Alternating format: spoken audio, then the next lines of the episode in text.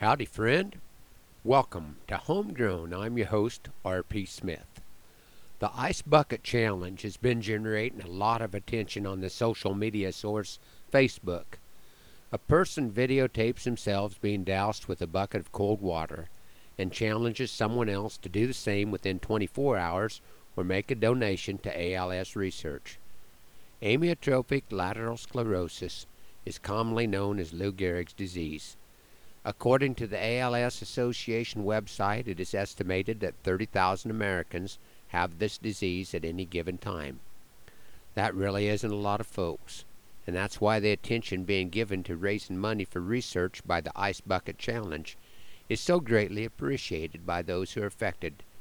ALS affects the transmitters in the brain that tell the non voluntary muscles what to do. Non voluntary muscles are pretty much everything except the heart and the digestive system. As the transmitters in the brain shut down and scar over, the muscles no longer receive the nourishment and cease to function. The ALS website says that approximately 15 new cases are diagnosed daily in the United States. Now let's imagine what one of those newly diagnosed cases would be facing. Suppose you're a rancher with a 2,000 acre holding, and every day you would have one less acre that you could get to. In just under five and a half years, your range would be down to one acre.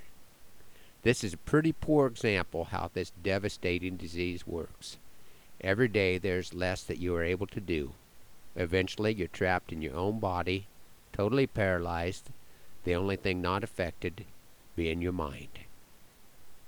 So why is ALS the subject of Homegrown this morning? My, my brother-in-law, Doug Huff, was diagnosed with ALS a couple of years ago. His range is being drawn up pretty fast.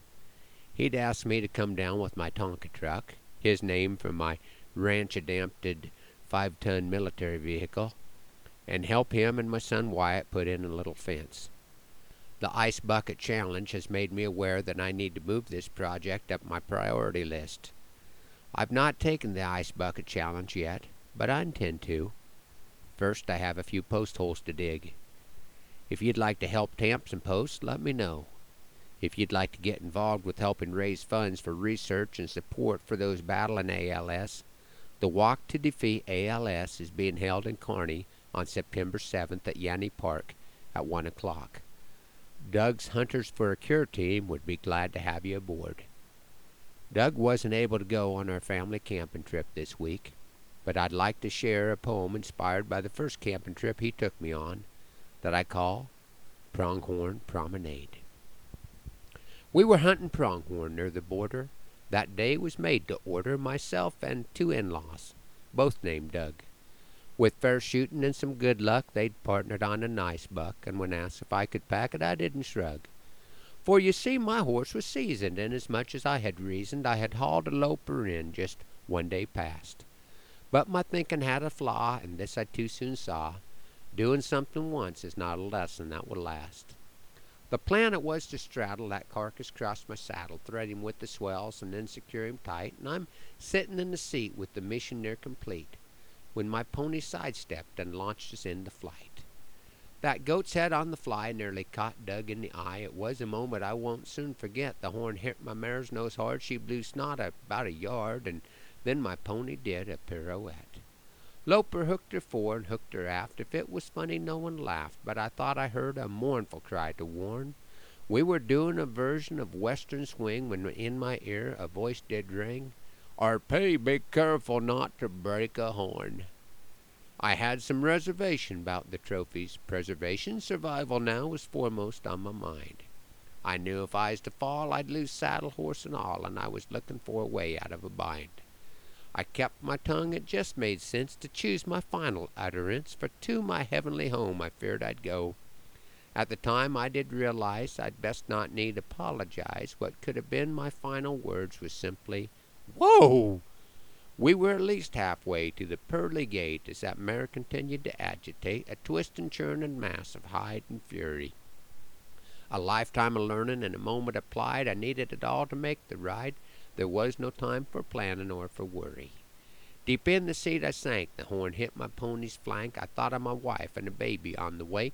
Using instinct to survive, I was glad to be alive. In that moment, I knew I was on to stay. Then something flipped a switch. That mare planted, quivered, and twitched. Loper hooked her one more time and came to rest. I quickly got the head secured. The only sound that could be heard was the demon beating tom toms in my chest. My face split in a grin, for I had been allowed to win. I'd stared the Reaper in the eye, and he had flinched, and with a certain air of pride we continued on our ride. My in-laws' admiration I had clinched. The sad ending, I'll confess, relates are sure tough to impress. I had made the ride of my life, I could have swore. A two-bit ride, they rated mine, scored my mount a 29 for a total of a measly 54. My story's moral you'll find true. Perspective shapes your point of view. That's why the stories ain't all told the same. And those bugs flying round the campfire's glow, well, I'm sure they think they know the feelings of the moth that just landed in the flame. Thanks for riding along on Homegrown this morning. Hoping the Lord blesses you real good today, that He's raining on your place, and that our happy trails cross again soon. I'm R.P. Smith.